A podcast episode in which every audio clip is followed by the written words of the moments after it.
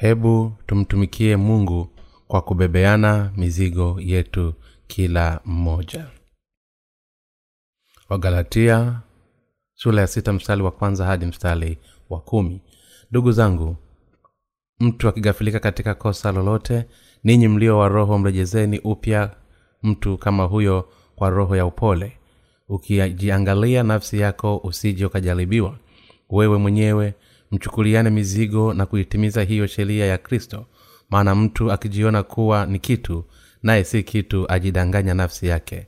Lakini kila mtu na aipime kazi yake mwenyewe ndipo atakapokuwa na sababu ya kujisifu ndani ya nafsi yake tu wala si kwa mwenzake. Mwanafunzi maana kila mtu atachukua furushi lake mwenyewe.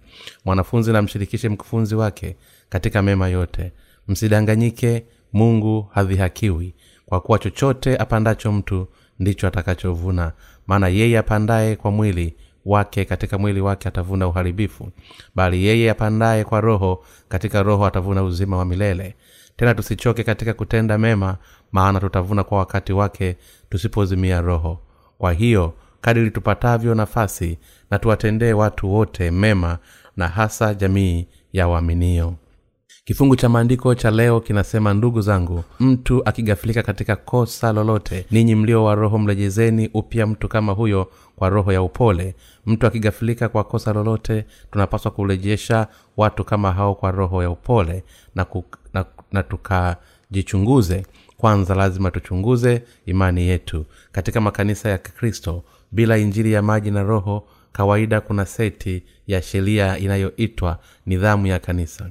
Katika makanisa kama hayo wakati mshiriki au afisa anatenda dhambi mahakama inafunguliwa na makosa ya kinidhamu hutolewa. Kwa hivyo kulingana na uzito wa kosa hilo kwa kesi ya maafisa wa kanisa kukemea kama vile kusimamishwa kutoka ofisini kufukuzwa kazi kutengwa na kufukuzwa kabisa na kwa upande wa walinzi kama vile maagizo kukemea kusimamishwa kutoka katika ushirika na kufukuzwa. Wakati huu kukalipia inaweza kuonekana kuwa sawa sivyo ilivyo. Halafu ni ipi njia ya bibilia ya kushughulikia na ndugu waliokosea? Kifungu cha maandiko cha leo kinasema kwamba tunapaswa kumrudishia mtu kama huyo kwa roho ya upole. Katika kanisa la mungu mkusanyiko wa watakatifu waliozaliwa mara ya pili hii inawezekana kupitia imani kwamba bwana amefuta dhambi zetu zote kwa injili ya maji na roho. Tunalazimika kuwarudisha waliokosa kupitia imani yetu katika injili ya maji na roho. Tunamtumaini jema kwa mioyo yao na pia tu, tujitathmini wenyewe. Tusije tukaingia katika dhambi pia. Mtume paulo alisema mchukuliane mizigo na kuitimiza hivyo sheria ya kristo. Wagalatia sura ya sita mstari wa pili. Wewe na mimi tunamtumikia bwana kupitia imani yetu katika injili ya maji na roho. Tafuta mapenzi ya mungu kwa imani hii na uifuate kwa imani pia. Ndiyo jinsi tunavyomtumikia bwana. Kwa nguvu tuliopewa na bwana.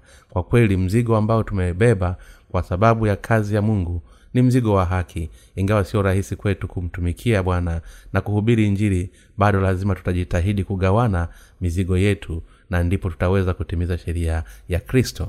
Bwana alisema kwamba kila mmoja wetu anapaswa kubeba mzigo wake. Mzigo ambao tunapaswa kubeba hapa unamaanisha kazi ya kutumikia injili ya maji na roho. Katika kristo sote tuna majukumu fulani ambayo kila mmoja wetu lazima achukue na kutekeleza kwa kuwa upo, upokea ondoleo la dhambi zako kwa kuamini injili ya maji na roho na mara moja umeingia kwenye uwanja wa kuitumikia injili hii. Mungu anajaribu kukufanya uwe mfanyakazi wake. Hiyo ni kwa sababu yeyote aliye mwadirifu lazima awe mfanyakazi wa mungu. Kutekeleza kazi yake wenye haki wana kazi kubwa ya kufanya katika kutumikia injili ya maji na roho. Ndio maana bwana alisema mchukuliane mizigo na kuitimiza hivyo sheria ya kristo. Kwa kweli kuna mambo mengi ambayo tunahitaji kufanya ili kueneza injili ya maji na roho. Kwa hivyo badala ya kubeba mizigo mzima peke yetu tunapaswa kugawana mzigo wa injili na tunapaswa pia kutumikia injili kwa uaminifu kutoka kwa kila msimamo wetu. Kazi yetu sasa imeongezeka zaidi kutumikia injili ya mungu. Wakati imani yetu ni changa wakati mwingine tunatamani kuishi tu sisi wenyewe. Lakini tunapoendelea kutumikia injili ya maji na roho tunagundua kuwa hii siyo sawa. Tunapokea kiroho kidogo kidogo mwishowe tunagundua kuwa kuna mizigo mingi ya injili ambayo tunahitaji kubeba. Kuhubiri injili kwa roho nyingine kwa kabisa kunahitaji kujipanga na imani kusali na kuzingatia kazi za injili zilizofanywa katika kanisa la mungu huu ni mzigo ambao sisi tuliozaliwa mara ya pili tunapaswa kubeba katika kanisa lake. Ni wakati tunaposhirikiana mzigo kama huu kila mmoja tunaweza kueneza injili kote ulimwenguni. Hivyo kama hatutaishi kwa imani na hatuwezi kuhubiri injili ya maji na roho ndio maana lazima kubeba mizigo kama hii kwa kila mmoja wetu. Lazima uchukue mzigo wa huduma ya injili ambayo mungu amekupa. Usijikomboe kutoka kwa mzigo wako. Kama mtume paulo alivyotwambia kubeba mzigo kila mmoja tunajua kuwa hii ndiyo lazima tufanye kwa kueneza injili. Tunapaswa kutafakari juu ya swali ni kazi gani ambayo mungu ameniwekea? Tunapaswa kila mmoja kubeba mzigo wetu kwa hiari na tunapaswa kuwa uaminifu kwa majukumu yetu tuliyokabidhiwa hata kufa. Mungu alitwambia kubebeana mizigo kila mmoja na lazima tutimize kwa uaminifu kazi tuliyopewa kila mmoja wetu. Kama hatutafanya hivyo kazi zote ambazo mungu amekabidhi zitaharibiwa. Nina hakika kwamba ikiwa tutaunganisha mioyo yetu kwa utume huu wa kiinjili mtu yoyote wetu haijalishi ni nani ataweza kutekeleza majukumu yaliyopewa wale ambao walitoa maisha yao kwa bwana hujawa na furaha na jeuli kila wanapomaliza kazi zao zilizokabidhiwa. Ikiwa unajua mapenzi ya mungu hata kidogo tu basi ikiwa wewe ni mwanafunzi mtu mzima mama wa nyumbani au kijana hautasema sijapewa chochote. Kwa hivyo nina hakika kuwa katika kanisa letu hakuna mtu anayeweza kusema sina chochote cha kufanya. Hakuna kitu chochote nilikabidhiwa kwani hakuna kazi yoyote ya wewe kuchukua na kutekeleza. Ikiwa kweli umepokea ondoleo la dhambi na unaongoza maisha yako ya imani katika kanisa la mungu kwa kweli kuna kazi nyingi sana katika kanisa la mungu ambazo zinangojewa kufanywa na wale wanaoamini njiri ya maji na roho. Tunahitaji kujichunguza ili kuona ikiwa sasa tunaishi kwa njiri ya mungu. Kama biblia inavyosema kwetu kubebeana mizigo kila mmoja kila mmoja wetu lazima achunguze kazi ya mungu. Lakini tuchunguze ni nini mungu ametuagiza. Na sisi kila mmoja lazima ajichunguze ili kuona ikiwa ni kweli au siyo kweli kwa kazi tuliyokabidhiwa. Tunapofanya kazi ya mungu badala ya kuifanya kuwa kusita tu eti kwa sababu tunapaswa kufanya tunapaswa kwa hiari na kwa imani kutekeleza majukumu ambayo mungu ametupa. Zamani wakati nikisoma matayo sura ya tatu mstari wa kumi na tatu hadi mstari wa kumi na saba nilikutana na bwana wa ukweli kwa neema ya mungu niligundua wakati huo bwana ameniokoa hivi kwa yeye kubatizwa na kuchukua dhambi za ulimwengu mara moja. Lakini vipi kuhusu wakristo hawa wote? Hakuna hata mmoja wao anayejua hii injili ya kweli. Kwa hivyo wakati huo huo niliomba kwa mungu baba nipe nguvu ya kuhubiri injili kote ulimwenguni. Hakukuwa na kurudi nyuma kutoka wakati huo. Sikuacha kamwe kutumikia injili ya maji na roho kwa kweli nilikuwa na, na misiba mingi ambayo ilinizuia katika kutumikia injili ya maji na roho. Lakini nimehubiri injili hii bila kukoma siku baada ya siku. Sababu iliyofanya nifanye hivyo ni kwa sababu nilijua kuwa mungu alikuwa akinijuza jukumu la kutangaza injili hii ya kweli hadi mwisho. Nilijua kuwa ikiwa ningejiondoa mwenyewe kutoka katika mzigo wa kuhubiri na kutumikia injili ya maji na roho watu wote isitoshe walio nyuma yangu wataangamizwa. Kwa hivyo hata ingawa niliteswa sana bado nilikuwa naweza kuhubiri injili ya maji na roho bila kusita. Wakati mwingine nilikuwa nikipigwa kofi na nyakati nyingine nilikuwa nikitukanwa matusi bila sababu lakini licha ya hayo yote sikuweza kuacha kuhubiri injili ya maji na roho. Ni kwa sababu mungu amenijalia mzigo huu ambao nimekuwa nikibeba mzigo wa kuhubiri injili iwe katika nyakati nzuri au nyakati mbaya sijawahi kuwaza mwenyewe kuacha kazi hii ya kutumikia injili. Ndiyo maana ninaendelea kuhubiri injili hii ya kweli hata sasa. Wakati mwingine mimi pia nilijaribu katika akili yangu kuji na wakristo ambao hawakuwa wamezaliwa mara ya pili. Wakati imani yangu ya kuzaliwa mara ya upya ilikuwa changa sana hata nikifikiria niache niachane tu nijiuliza je siwezi kushiriki na wakristo wa kidunia na bado nikahubiri injili hii ya kweli na mimi lakini hii haikuwa chochote zaidi ya mawazo mafupi ya kimwili yalinipitia. Roho mtakatifu hakuniacha peke yangu. Katika dhehebu langu la dhamani ndugu na marafiki zangu wa dhehebu langu la dhamani walifanya ugomvi mkubwa juu ya kukili kwangu haijalishi wameongeza mikono yao ya kumjaribu sikuungana tena nao. Hakuna sababu kwa jini sisi tuliozaliwa upya tena tusiweze kufanikiwa ulimwenguni. Kwa kuwa nimezaliwa mara ya pili kwa maji na kwa roho na kwa hivyo mungu ni baba yetu kweli kuna nini cha kutuzuia sisi kuwa bora ulimwenguni? Nilidhani ninaweza kuwa mkuu wa dhehebu langu la dhamani na hata mkuu wa jamii zote za kikristo. Ikiwa ningerejea kwenye jamii ya watenda dhambi wa kikristo. Walakini hata kama ningewaza kuwa msomi wa kiwango cha kwanza ulimwenguni sitaweza kuacha kutumikia injili ya maji na roho. Sikuweza kufanya hivyo hata ingawa tunaweza kufanya kazi ndogo kabisa katika kanisa la mungu bado tunafurahia kuliko wenye nguvu matajiri na maarufu ulimwenguni kama vile nilivyo na mzigo nilikokabidhiwa na mungu. Vivyo hivyo kana mzigo wa mungu uliokabidhiwa kwa kila mmoja wetu. Lazima kubebea kila mmoja mzigo wake. Ikiwa tunachukua mzigo wa kristo atatusaidia na kutubariki. Lakini ikiwa badala yake tunamchukua mzigo yetu bwana hatatusaidia au kutubariki kutukubali. Ikiwa hatutatumikia injili na mungu atachukua hekima ya ufahamu wetu kuelekea neno lake atachukua baraka zetu zote. Badala ya kusema siwezi kufanya kazi ya mungu kwa sababu ya hivyo na hivyo tunapaswa kuchunguza kazi ya mungu na kuangalia huduma ambayo tunaweza kuichukua na kuifanya ikiwa wewe ni mwanafunzi. Hivi ndivyo unapaswa kufanya kwa kweli. Unapaswa kusoma kwa bidii. Lakini wakati wote kuna fursa inayopaswa kuhubiliwa injili ya maji na roho kwa marafiki kuna wanafunzi wengi ambao wanahisi maisha kuwa tupu vijana wazito kuweza kufikiria na kwa hivyo vijana wengi hutafakari juu ya maana ya maisha ya umaskini sina hakika sana juu ya vijana wa leo lakini kwa wakati wangu nilihisi utupu wa maisha wakati nilianza kubelehe katika miaka ya kumi na tano. Mimi ni nani? Nimetoka wapi? Naenda wapi? Kwa nini niishi? Maswali kama hayo huanza kufikika kufikiria sana. Wakati watoto wako katika shule kidato cha kwanza au cha pili kwa kweli watoto wengine hawatafakari kwa undani lakini watoto wengi huweza mara kwadhaa kufikiria juu ya maswali kama hayo wanapofikia miaka kumi na mbili.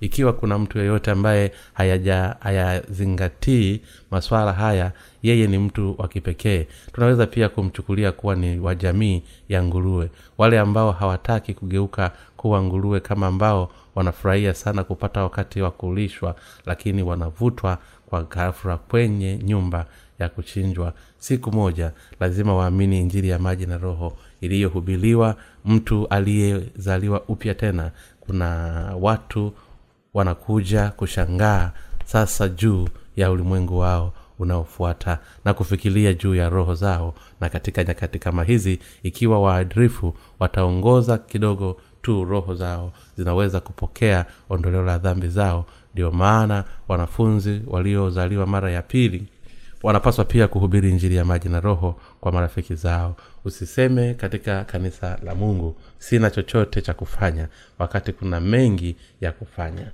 Katika kanisa la mungu unawezaje kusema kuwa wewe peke yako hauna chochote cha kufanya? Tunaposikiliza neno la mungu tukisikiliza sauti zetu kwa sauti ya roho mtakatifu tunaamini neno na tunakuwa katika imani. Tunagundua kusudi la mungu la kutuita. Na mara tunapopokea mapenzi haya tutajitolea kuchukua na kufanya kazi ya injili kwa hiari. Hivi ndivyo tunavyobeba mizigo yetu. Hakuna mtu kati yetu ambaye hana mzigo kama huo. Kila mtu ana mzigo wake mwenyewe. Mitume paulo alikuwa na mzigo. Wahudumu wetu wote pia wana mizigo. Kila mmoja wetu ana mizigo kutoka kwa vijana hadi wazee wanaume na wanawake sawa vijana na watoto. Katika shughuli ya jumapili tofauti tu ni kisa cha kazi ambazo kila mmoja amekabidhiwa na kila mtu aliyezaliwa mara ya pili ana mzigo wake wakati imani yake ni changa. Inaweza kuwa mzigo kwako hata kuja katika kanisa la kusikiliza neno la mungu. Lakini lazima uchungue uchukue mzigo huu kusikiliza neno la mungu ni kazi muhimu sana ambayo sisi sote tunapaswa kufanya. Bwana alisema hii ndiyo kazi ya mungu. Mwamini yeye aliyetutuma na yeye aliyemtuma na yeye. Yohana sura ya sita mstari wa ishirina tisa. Kuna mengi ya kukufanya katika injili ya mungu. Tunapofanya kazi yoyote ya mungu sisi kufikiria kila wakati. Wakati kazi hii imefanywa. Pata pumziko na pumziko kidogo lakini mara tu tunapomaliza kazi hii tuna kazi zaidi inayotungojea. Na kwa hivyo tunalazimika kufanya kazi hata zaidi kuliko hapo awali.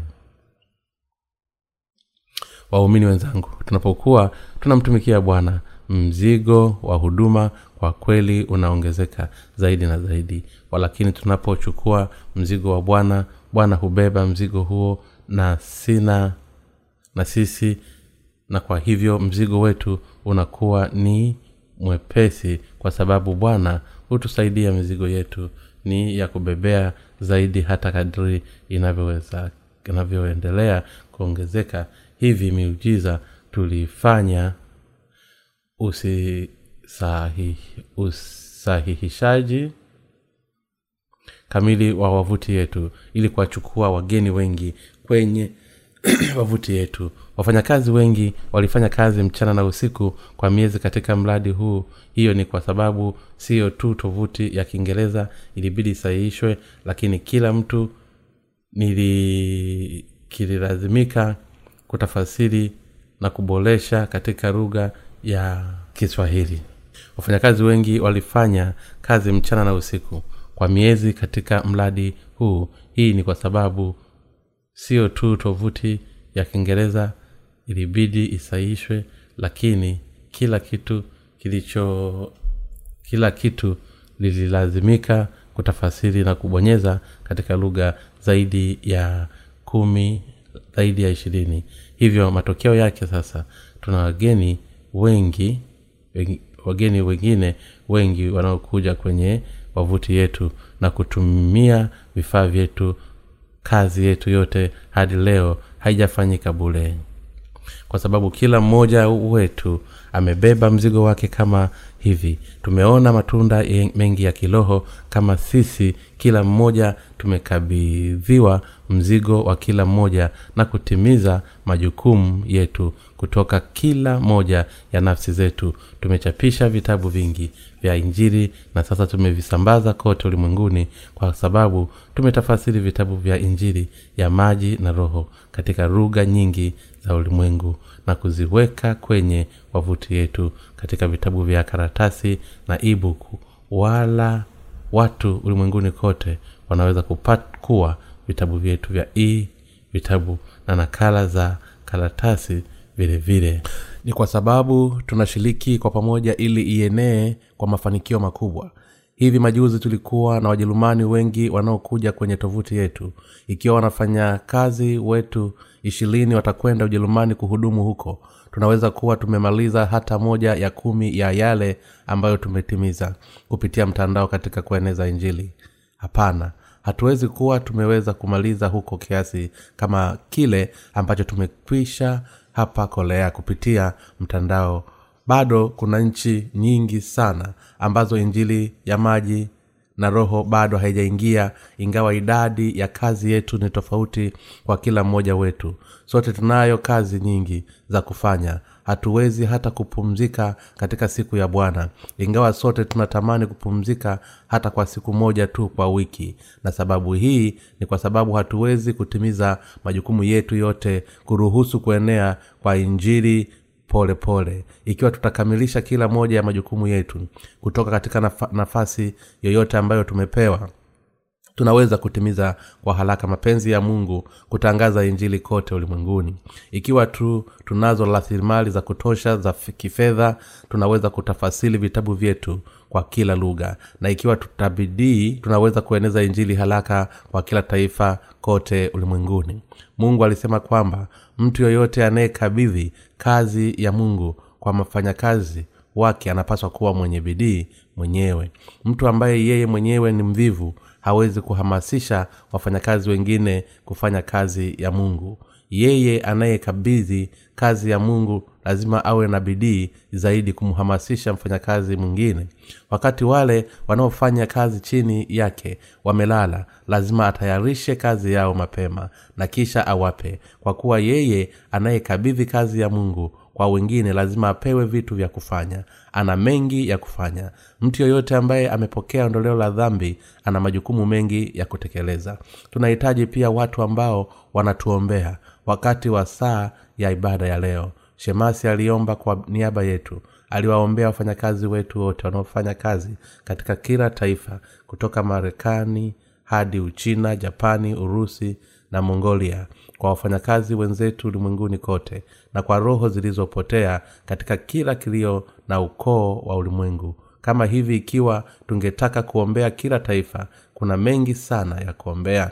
Najua na ninaamini kuwa haifai kamwe watakatifu wetu wanapoomba na kuuliza msaada wa mungu kwa wahudumu wetu kwa roho zilizopotea na kwa kila taifa. Naamini kuwa mungu hujibu maombi yao ili kufanya kazi na kutusaidia lazima kuwe na watakatifu ambao wanaomba ili kueneza injili hii ya kweli. Kwa hivyo ikiwa unafikiria hauna kitu kingine unachoweza kufanya basi hata unaweza kufanya maombi. Maombi ni muhimu sana. Ni kwa sababu hii pia lazima tuendelee kufanya mikutano ya uamsho ya asubuhi kanisani. Kusema kweli mimi nimetingwa sana na huduma harisi hivyo sina wakati wa kutosha wa kuomba kwa mungu sana. Hata ninapoomba kawaida ni ule muda ninapokuwa pamoja na watendakazi wetu na sala zangu ziko katika muktadha mpana. Badala ya kuwa maalum zaidi ni sawa kwa sababu mimi mwenyewe siwezi kuomba sana hivyo. Ninahitaji wale ambao wataniombea. Mtume paulo pia aliuliza maombi kama hayo akisema pia na kwa ajili yangu mimi nipewe usemi kwa kufumbua kinywa changu ili niihubiri kwa ujasiri ile sili ya injili. Waefeso sura ya sita mstari wa kumi na tisa. Wale wanaoomba wanapaswa kuomba kwa uaminifu na wale ambao kwa kweli huenda kufanya kazi wanapaswa kutekeleza kwa uaminifu majukumu yao. Hivi ndivyo tunaweza kila mmoja kubeba mzigo wetu wenyewe. Sisi sote lazima tuwe uaminifu kwa kazi ambayo tumepewa kila mmoja wetu hatuwezi kufanya kazi ya moyo nusu na kusema hivyo inatosha. Kwa kuwa tunafanya kazi mbele za mungu kwa imani. Kazi ya mungu ni kitu ambacho lazima kifanyike na kujitolea kwa maisha yetu yote. Ikiwa hatuwezi kufikia kitu hata wakati tunakusanya kila kitu na kila namna basi lazima tuombe msaada wa mungu na bado tuitekeleze. Je wapo kati yenu ambao wanasema nilikuwa nikishughulika sana wakati nikiwa kwenye kanisa langu la zamani lakini kwa kuwa sasa nimeingia katika kanisa la mungu baada ya kuokolewa kutoka katika dhambi zangu hakuna kitu cha kufanya. Ikiwa unahisi kama kwamba hakuna kitu cha kufanya baada ya kuingia katika kanisa la mungu basi hivi ndiyo unapaswa kufanya. Kwanza kabisa lazima uhudhurie ibada na usikilize kwa karibu neno na pili unapaswa kushiriki katika chochote ambacho kanisa linafanya. Hata ikiwa ni harakati za kufanya sote lazima tuchukue jukumu tulilopewa kila mmoja wetu. Ni wakati tu tunapokuwa waaminifu wote kwa kila jukumu letu kazi ya mungu inaweza kutimizwa. Mara tu tukishaanza kufanya kazi ya mungu tutagundua jinsi ambavyo kuna mengi ya kufanya. Wakati watu wengine katika kanisa la mungu wana mengi mno ya kufanya wengine kwa upande wao wana machache sana ya kufanya. Kwa hivyo ili imani yako ikuwe lazima ufuate mtangulizi wako wa imani. Chochote wanachokifanya lazima uungane nao na lazima ufanye kila kitu kwa hiari yako mwenyewe. Hivi ndivyo unavyojifunza juu ya kazi ya mungu. Kujifunza juu ya imani katika bwana na kumtumikia bwana na kwa wale ambao hufanya kazi zao kwa uaminifu jukumu lingine hupewa ili kuendelea kutekeleza kazi ya mungu. Ndiyo maana lazima tuchukuliane mizigo yetu kila mmoja na kuitumikia injili ya maji na roho. Wewe na mimi lazima tukumbuke neno kwamba tunapaswa kubebeana mizigo kila mmoja. Kifungu cha maandiko cha leo kinasema maana mtu akijiona kuwa ni kitu naye si kitu ajidanganya nafsi yake. Lakini kila mtu naipime kazi yake mwenyewe ndipo atakapokuwa na sababu ya kujisifu ndani ya nafsi yake tu wala si kwa mwenzake. Wagalatia sura ya sita mstari wa tatu hadi mstari wa tano. Mungu alisema kwamba yeye aliyefundishwa neno anapaswa kushiriki katika vitu vyote vizuri na yeye afundishe. Mungu pia alisema kwamba ikiwa mtu anafikiria mwenyewe kuwa kitu wakati yeye si kitu anajidanganya mwenyewe. Je imani yangu ni sawa? Je ninamwamini mungu na kumtegemea? Na je nimeweka moyo wangu wote kwa ajili ya bwana je ninamfuata popote bwana anakonielekeza nikitengwa na ulimwengu? Je niko katika nafsi yoyote ya kujaribu kuishi peke yangu na moyo wangu bado haujatenganishwa? Je imani yangu ni ya kweli? Je mimi ni mtendakazi kweli mbele za mungu? Je kweli nimekuwa mtumwa wa mungu? Lazima ujichunguze ili kujibu maswali kama haya. Bibilia inasema kwamba ikiwa mtu anafikiria mwenyewe kuwa kitu wakati yeye si kitu basi ajidanganya nafsi yake. Ingawa tunaongoza maisha ya imani tunapojichunguza mbele za mungu tunaona kwamba kuna mambo mengi ambayo bado hayajabadilika. Tunapojitafakari ili kuona ikiwa tunaamini kabisa katika bwana ikiwa kweli tunaishi pamoja naye na ikiwa kweli tumetukuzwa pamoja naye tunaona kwamba hii siyo kweli kwa mamna nyingi. Kabla ya mungu lazima tujifunze ukweli ambao unatuongoza kwenye ujuzi wa haki yake. Kufanya hivyo lazima tutoe pum, pumbazo kutoka mioyoni mwetu na lazima tumfuate bwana kwa imani hatua kwa hatua. Tunapojifikiria juu ya neno mbele za mungu tunahitaji kujichunguza ili kuona kama imani yetu ni sawa au la. Na lazima tuwe wanaume na wanawake wa imani kufundisha watu wengi zaidi. Paulo alisema mwanafunzi na mshirikishe mkufunzi wake katika mema yote. Wagalatia sura ya sita mstari wa sita. Hii ni sawa tu. Wale ambao hufundisha neno la mungu lazima pia waamini katika neno la mungu na kulifuata kwa usahihi kwa sababu wanasimamia jukumu hili muhimu sana la kufundisha neno. Wale ambao wamefundishwa pia wanapaswa kuamini katika kila kitu mungu alisema na kufuata kufu, mioyo yao na wale ambao huwafundisha. Mtume paulo basi aliendelea kusema hapa msidanganyike mungu hazihakiwi. Kwa kuwa chochote apandacho mtu ndicho atakachovuna. Wagalatia sura ya sita mstari wa saba mungu alituambia kuwa yeye hadhihakiwi hii inamaanisha kuwa hatupaswi kufikiria tunaweza kumdanganya mungu. Ikiwa tunajifanya kana kwamba imani yetu imekuwa sana wakati kwa kweli sio mungu anajua yote. Mungu anasema chochote apandacho mtu ndicho atakachovuna.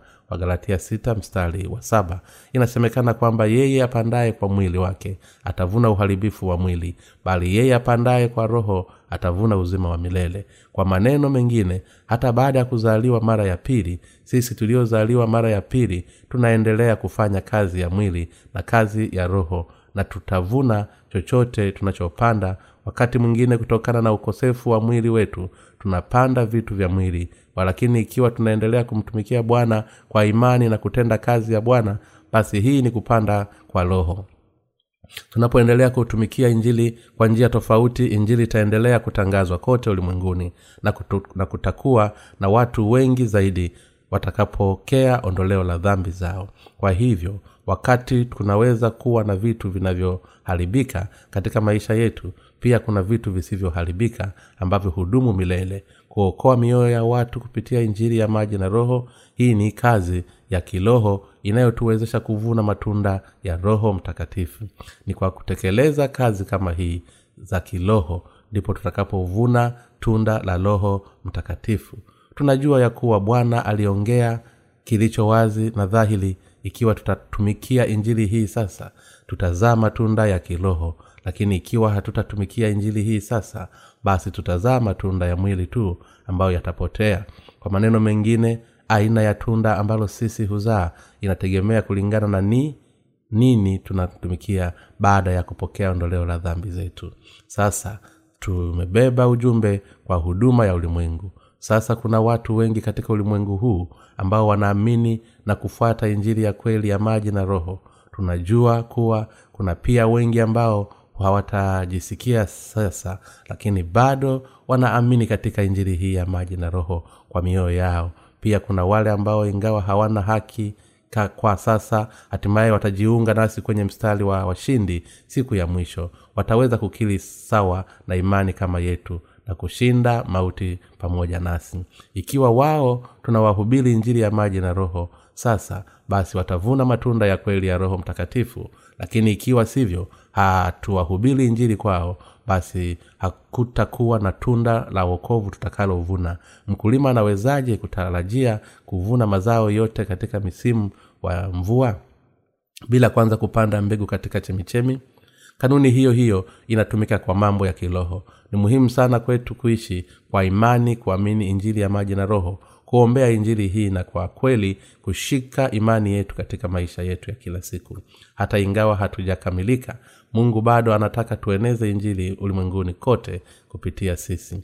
Kila ninaposafiri kwenda nje ya nchi nilikuta wamisionari wengi waliotumwa kutoka korea wanaofanya kazi katika jamii lakini wakati wowote wanapotumikaribia ambao wamekuja huko kueneza injili ya maji na roho hutupa wakati mgumu sana ni wazi kabisa kwamba wanajifanya tu kuwa wema wakificha aina yao ya ndani ya kutufukuza katika wilaya zao. Wanapaswa kufurahia tunapowaambia kuwa tumekuja kuhubiri injili ya maji na roho lakini wanatuhumu na kututenga.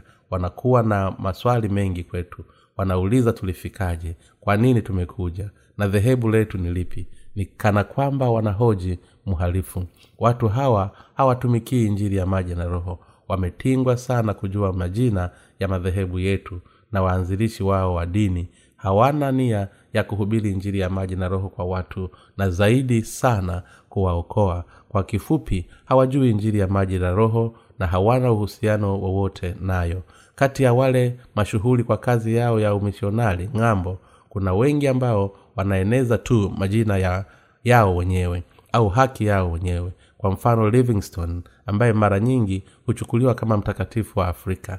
Ni mmoja wao alikwenda kwenye pembe za mbali za bara la afrika kutoa huduma za matibabu kwa wagonjwa na kuwatunza wagonjwa. Hii ndio sababu afrika walimsifu kama mtakatifu lakini huduma yake haikuwa na uhusiano wowote na injili ya maji na roho bibilia inasema ingawa mtu anakwenda zake akilia azichukuapo mbegu za kupanda akikata ludi kwa kilele za furaha aichukuapo miganda yake. Zaburi sura 126 mstari wa sita. Ninaamini kuwa wale wanaofanya kazi leo kwa ajili ya injili ya maji na roho watavuna matunda ya uzima wa milele. Lakini tufanye kazi hii na tushirikiane mizigo huu wa mungu tunahitaji kujitolea kwa kazi ya mungu. Ikiwa tunakuwa kingozi ngano za mungu na kujitolea kabisa kwa bwana basi watu bila shaka wataokolewa kupitia kile tunachofanya. Bali ikiwa hatuhubiri injili watu ulimwenguni kote watakufa bila kuzaliwa upya ingawa hatujapatikana kila mahali ulimwenguni bado tunahubiri injili ya maji na roho ulimwenguni kote. Kupitia uandishi wetu hata ingawa ni kazi ngumu sana tutakamilisha kila kitu ambacho mungu amekabidhi kwetu. Basi siku za, za shida zitakuja hivi karibuni. Wakati ulimwengu unabadilika sana na hatuna uwezo tena wa kuhubiri injili siku zote. Hivyo tutacheza tutacheza kalamu na kukuluka kwa furaha. Na wakati wa mauaji utakapokuja tutauawa kwa hiari. Tukitumi, tukitumaini ufalume wa mungu na kujazwa na roho tutapiga kelele ni uwe mapema usingoje. Baadaye nataka ufalume wa bwana uje mapema.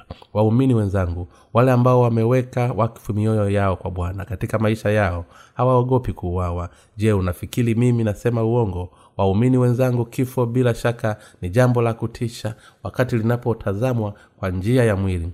Lakini tunapoliangalia kwa mtazamo wa kiroho siyo kitu cha kuogopa. Hatuogopi kifo hasa kwa sababu tuna tumaini la ulimwengu unaokuja. Kwa wakati huu wakati bado tunaweza kueneza injiri ya maji na roho hebu tuishi kwa bidii katika injiri hii na tupande mbegu nyingi katika injiri hatuwezi kuishi katika hatua hii sasa. Mstari wetu wa kumaliza bado uko mbali bado kuna mchi kadhaa ambazo watu hawajui hata ukristo ni nini. Maeneo kama haya hayana maendeleo pia na watu huko wanamjua mungu sana. Nilipotembelea mongolia miaka michache iliyopita niliuliza mtu juu ya mungu. Akaniambia kwamba mungu alikuwa budha. Kwa maneno mengine watu wa mongolia wana wazo la mungu kama budha. Wazo la uungu haliwezewi na neno mungu lakini na, budha na wanaamini kuwa budha ndiye mungu mwenyezi.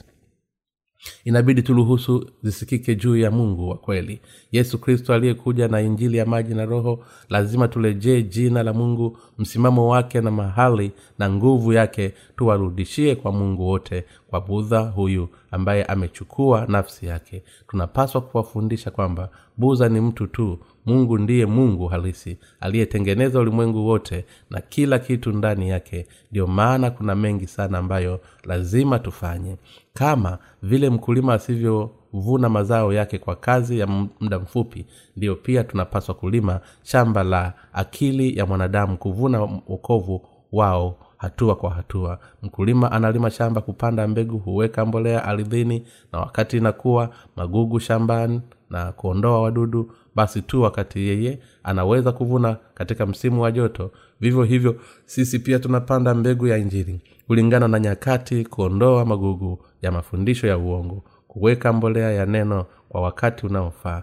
Na kwa kufanya hivyo tunakuza wazaliwa wa pili ili kuwa wana wa mungu na watoto wake watenda kazi ndio maana lazima pia tuhubiri injili na kuwalea watakatifu vile vile. Lazima tuhubiri injili hata tuifikie nchi na kwa kufanya hivyo lazima tuiombee tuweke rasilimali zetu za kifedha kwenye taasisi hii ili ifanye kazi hiyo na pia tutume wafanyakazi wetu huko kuhudumu wale wa korea wanapaswa kufanya bidii kupata rasilimali za kifedha na kutoa msaada wa kutosha kwa injili. Hata katika jeshi kuna aina tofauti za askari kutoka kwa vikosi vya kupigana hadi vikosi vya askari. Nyakati za vita askari wa ugavi hupeana askari wa vita na vifaa vya wakati askari wa vita wanapotumia vifaa hivyo kwenda vitani na kupigana vivyo hivyo ili kueneza injili ulimwenguni kote lazima kuwe na wafanyakazi ambao huhudumia binafsi huhubiri injili wafanyakazi wengine ambao hutoa rasilimali za kifedha na bado watendakazi wengine ambao wanaomba kueneza injili. Kuna kazi nyingi ya mungu ambazo lazima tuzifanye. Tunakabiliwa na mkutano muhimu sana sasa.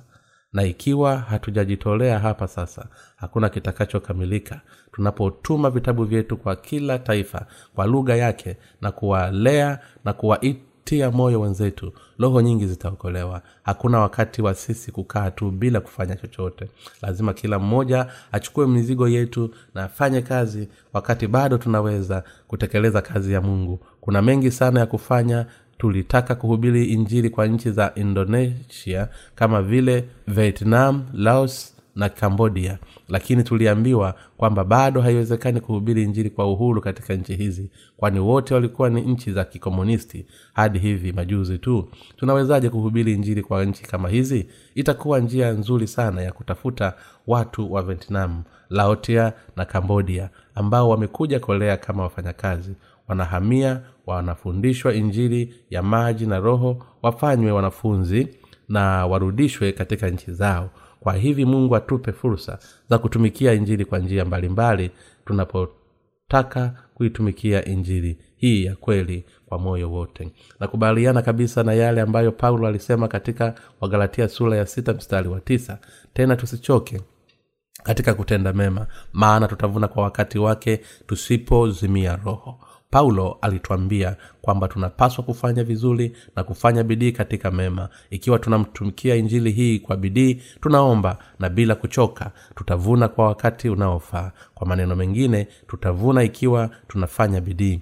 Labda umesikia mara nyingi jinsi watu ulimwenguni kote hutumia barua za shukulani kutuambia juu ya uokovu wao. Je tungeweza kuvuna watu hawa ikiwa uhungekuwa unahubiri injili ya maji na roho ni kwa sababu tumechapisha na kutuma vitabu vyetu vya injili. Hivyo tunaweza kuvuna matunda ya uokovu wa shangwe. Mtu mmoja alikiri kwamba wakati yeye alipokuwa akisoma theolojia maisha yake yote moja ya vitabu vyetu pekee yake vilikuwa na ushawishi mkubwa kwake kuliko kila kitu ambacho alikuwa amesoma hadi wakati huo paulo alisema tena tusichoke katika kutenda mema maana tutavuna kwa wakati wake tusipozimia roho. Wagalatia sula ya sita mstari wa tisa.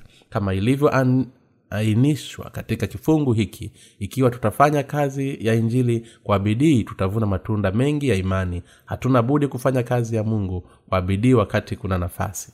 Paulo aliendelea kusema kwa hiyo kadiri tupatavyo nafasi na tuwatendee watu wote mema na hasa jamaa ya waaminio. Wagalatia sura ya sita mstari wa kumi. Na waliozaliwa mara ya pili wanapaswa kuwasikiliza ndugu na dada zao waliozaliwa mara ya pili. Tunapaswa kuwafundisha sisi waliozaliwa mara ya pili lazima tuishi kwa imani. Tuwaombee na kuwaongoza kuishi kwa imani. Na ikiwa wanahitaji msaada wetu tunapaswa kuwasaidia. Ikiwa ni kuhubiri injili ni sawa kwa waliozaliwa mara ya pili kusikiliza familia zao. Lakini si sawa kwao kuwa wenye kujitolea sana kwa faida ya kimwili. Kwa faida kwa familia zao. Lazima tuitumikie injili na kuhubiri kwa kila fursa wakati unapita bila kusudi lakini tunafanya nini? Tumefanya nini na tunapaswa kuendelea kufanya nini katika siku zijazo? Tunapaswa kufikiria sisi wenyewe isitokee kupoteza wakati wa thamani bule tutaweka vitabu vya kielektroniki zaidi kwenye wavuti yetu na tunafanya kazi kwa bidii zaidi ili kila siku watu zaidi ya elfu kumi ulimwenguni wapate vitabu vyetu tofauti na hapo zamani. Wakati watu walikuwa wakisafiri kwa meli na wapanda farasi tunaweza kwenda mahali popote tunapotaka kwenye sayari hii kwa brinki ya jicho. Ulimwengu wote umete, umeteleza.